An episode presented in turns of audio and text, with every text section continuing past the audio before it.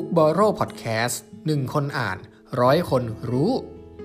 แบ่งปันสิ่งดีๆไปด้วยกันผ่านการอ่านหนังสือ สวัสดีครับ คุณอยู่กับยอดผู้ร่วมก่อตั้งเพจ Book b o r r o w ครับ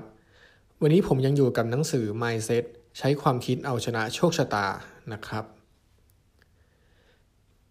คุณอาจจะเคยได้ยินคำว่า born to be หรือว่าหมายความว่าคนที่เกิดมาแล้วเก่งสิ่งใดสิ่งหนึ่งเลย ถ้าคุณลองนึกภาพโทมัสเอดิสันนะครับคุณอาจจะนึกภาพนักวิทยาศาสตร์ที่สวมชุดกาวน์ สีขาว หมกมุ่นอยู่ในห้องทดลองเพียงคนเดียว แล้วอยู่ๆเขาก็ค้นพบความสำเร็จขึ้นมา หรือคุณอาจจะนึกภาพโมซาร์ทที่ประพันธ์เพลงที่แสนจะไพเราะได้อย่างง่ายดายคุณอาจจะคิดว่าพวกเขาทั้งสองคนที่ผมพูดไปเนี่ยมีพรสวรรค์หรือเรียกง่ายว่าพวกเขาเก่งตั้งแต่เกิด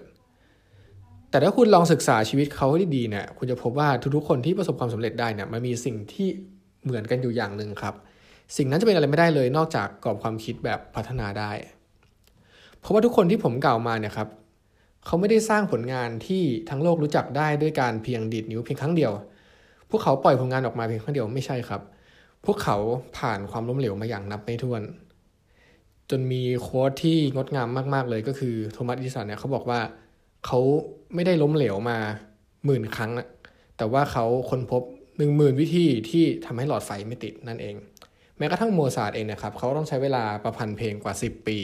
กว่าจะเป็นกว่าจะประพันธ์เพลงที่ไพเราะที่พวกเราได้ฟังกันในทุกวันนี้ครับ นอกจากนี้ครับยังมีงานวิจัยด้วยนะครับว่าการชมเด็กๆที่การชมเด็กๆว่า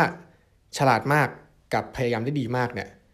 เวลาที่เขาทำภารกิจบางอย่างสำเร็จนะครับ มันก็มีผลต่อความคิดของเขามากๆ เมื่อเด็กพวกนั้นโตเป็นผู้ใหญ่ ถามว่าคนที่เกิดเกิดมาเก่งเลยเนี่ยมีไหมคำตอบก็คือมี แต่ว่าสิ่งที่เป็นตัวตัดสินว่าจะประสบความสำเร็จหรือเปล่า ไม่ได้อยู่ที่ความเก่งครับ อยู่ที่กรอบความคิด มีหลายคนที่เกิดมาเก่งแต่ไม่พยายาม ก็จะไม่ประสบความสำเร็จ แต่ถ้าเกิดว่าคนที่เกิดมาไม่เก่งเนี่ยแต่ว่ามีความพยายามเนี่ยก็จะเก่งได้ ผมเรียกตรงนี้ว่าภัยเงียบของพรสวรรค์เดี๋ยวเรามาดูกันว่าภัยเงียบของพรสวรรค์เนี่ยมันเป็นยังไง คนที่เกิดมามีพรสวรรค์เนี่ยครับ ก็ถือว่าโชคดีไป แต่ว่าถ้าคนเหล่านั้นเนี่ยเขามีกรอบความคิดแบบตายตัว หรือว่า fix mindset เนี่ยก็จะมีโอกาสสูงมากที่จะไม่ประสบความสำเร็จ หรืออย่างน้อยก็ไม่เติบโตนะครับ เพราะว่าพวกเขาไม่เพียงแต่ไม่พัฒนาตัวเองต่อ แต่พวกเขายังคิดอีกด้วยว่าคนที่เก่งเนี่ยไม่ต้องพยายาม แต่แม้ว่าคนที่เกิดมาไม่ได้มีพรสวรรค์เนี่ยแต่ถ้าเกิดว่าพวกเขามีกรอบความคิดแบบพัฒนาได้ ก็จะสามารถประสบความสำเร็จได้ เพราะเขาไม่หยุดที่จะพัฒนาตัวเอง และยังมองว่าการหยุดพยายามเนี่ยเป็นเรื่องที่ไร้สาระอีกด้วย ผู้เขียนได้ยกตัวอย่างเรื่องหนึ่งครับ เป็นเรื่องราวของโรงเรียนมัธยมปลายแห่งหนึ่ง ซึ่งที่นั่นเนี่ยมีแต่เด็กนักเรียนที่ไม่สนใจเรียน และครูที่นั่นก็ไม่มีไฟที่จะสอนหนังสือด้วย แต่มีครูคนหนึ่งครับเขาอาสาไปสอนที่นั่นโดยไม่ลังเลเลย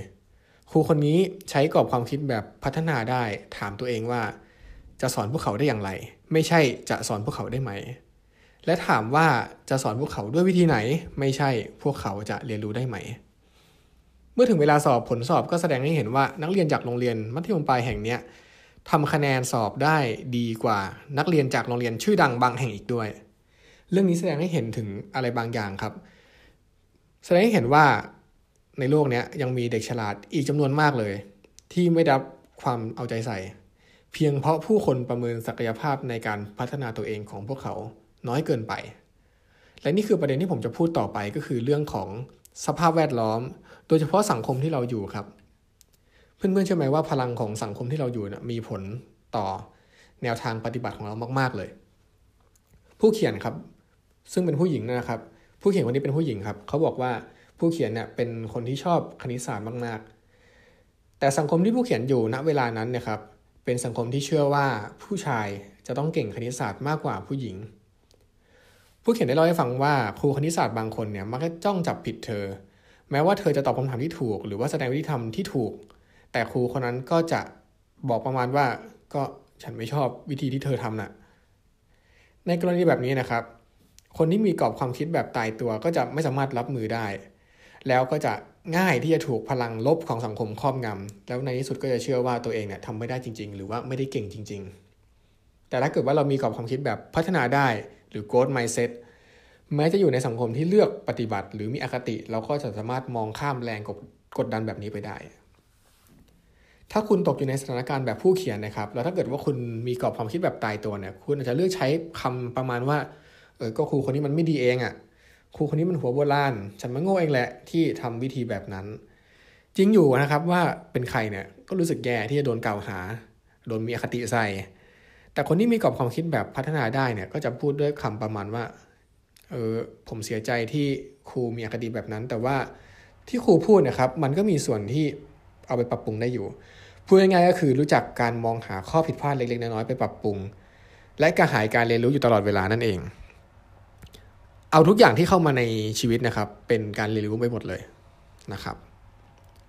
อีกตัวอย่างหนึ่งก็คือเรื่องของการแบ่งกลุ่ม คุณอาจจะเคยเห็นบางโรงเรียนนะครับ มีการแบ่งห้องเรียนคนเก่งกับคนไม่เก่ง อันนี้คือความคิดเห็นของผมเลยนะ ถ้าเกิดว่ามองจากมุมหนึ่งเนี่ยเรื่องการแบ่งกลุ่มเนี่ยมันก็ไม่ดี เพราะว่าการแบ่งจะทำให้มีคนเลือกปฏิบัติ เห็นได้บ่อยครั้งครับ เวลาโรงเรียนส่งตัวแทนเด็กเก่งที่สุดไปแข่ง หรือว่ามีการตั้งโครงการขึ้นมา เป็นโครงการพัฒนาอัจฉริยภาพ ซึ่งเป็นการพัฒนาเด็กบางกลุ่มเท่านั้น แม้ว่าจริง ๆ แล้วเนี่ยมันจะมีบางกลุ่มที่ที่ก็มีศักยภาพในตัวอยู่ เพียงแต่ว่าไม่ได้ถูกแสดงออกมาให้เห็น แล้วเราก็จะเลือกปฏิบัติเลือกไปพัฒนาเฉพาะเด็กกลุ่มนั้น บางคนที่เขาไม่เก่งเนี่ยอาจจะเป็นเพราะว่าเขาดูเหมือนจะไม่เก่งก็ได้ ความหมายจริง ๆ ที่ผมจะพูดก็คือ ตอนนั้นน่ะ คนที่ไม่เก่งอาจจะมีความคิดแบบตายตัว ซึ่งทำให้เขาไม่สามารถเปลี่ยนความคิดได้ แล้วก็เขาก็จะไม่เก่งขึ้น แต่ในความจริงแล้ว ถ้าเกิดว่าเด็กเหล่านั้นเนี่ยเขาถูกทำให้เปลี่ยนกรอบความคิดได้เนี่ยเขาก็จะ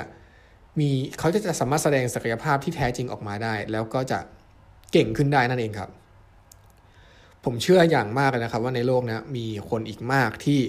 ไม่ได้ถูกเปิดเผยความสามารถที่แท้จริงออกมา เพียงเพราะถูกสังคมเลือกปฏิบัติ ซึ่งผมคิดว่าเป็นเรื่องที่น่าเศร้าใจ แต่อย่างไรก็ตามนะครับ ถ้าเกิดว่าเรารู้จักกันใช้กรอบความคิด แล้วเปลี่ยนกรอบความคิดได้ เราก็จะสามารถรับมือกับเหตุการณ์ต่างๆ ที่เข้ามาได้ เหมือนกับตัวอย่างที่ผมได้ยกมาหลาย ๆ ข้อในวันนี้ครับ ทบทวนให้ฟังอีกครั้งครับ มีสามประเด็นที่ผมพูดในในวันนี้นะครับ ก็คือหนึ่งก็คือ คนเก่งตั้งแต่เกิดมีไหมคำตอบคือมีครับพรสวรรค์มีอยู่จริง แต่จะประสบความสำเร็จไหมขึ้นอยู่กับความคิดครับ ซึ่งความคิดเนี่ยเราเปลี่ยนได้ ประเด็นที่ 2 ก็คือเรื่องของความภัยเงียบของพรสวรรค์ เราต้องระวังตรงนี้ให้ดีนะครับ ถ้าเราคิดว่าตัวเองเก่งแล้วเนี่ยเราก็จะมีโอกาสสูงที่จะหยุดพัฒนาตัวเอง ประเด็นสำคัญคือเราต้องอย่าหยุดพัฒนาตัวเอง แม้ว่าเก่งแล้วเราก็เก่งขึ้นกว่าเดิมได้อีกครับ และประเด็นที่ 3 ก็คือ แม้ว่าเราจะอยู่ในสังคมที่เลือกปฏิบัติ แต่เราสามารถใช้ความคิดเอาชนะทุกเหตุการณ์ที่เข้ามาได้ ขอบคุณที่ติดตามบูวอลโลนะครับแล้วเดี๋ยวเรามาพบกันใหม่ใน EP ต่อไปครับ สวัสดีครับ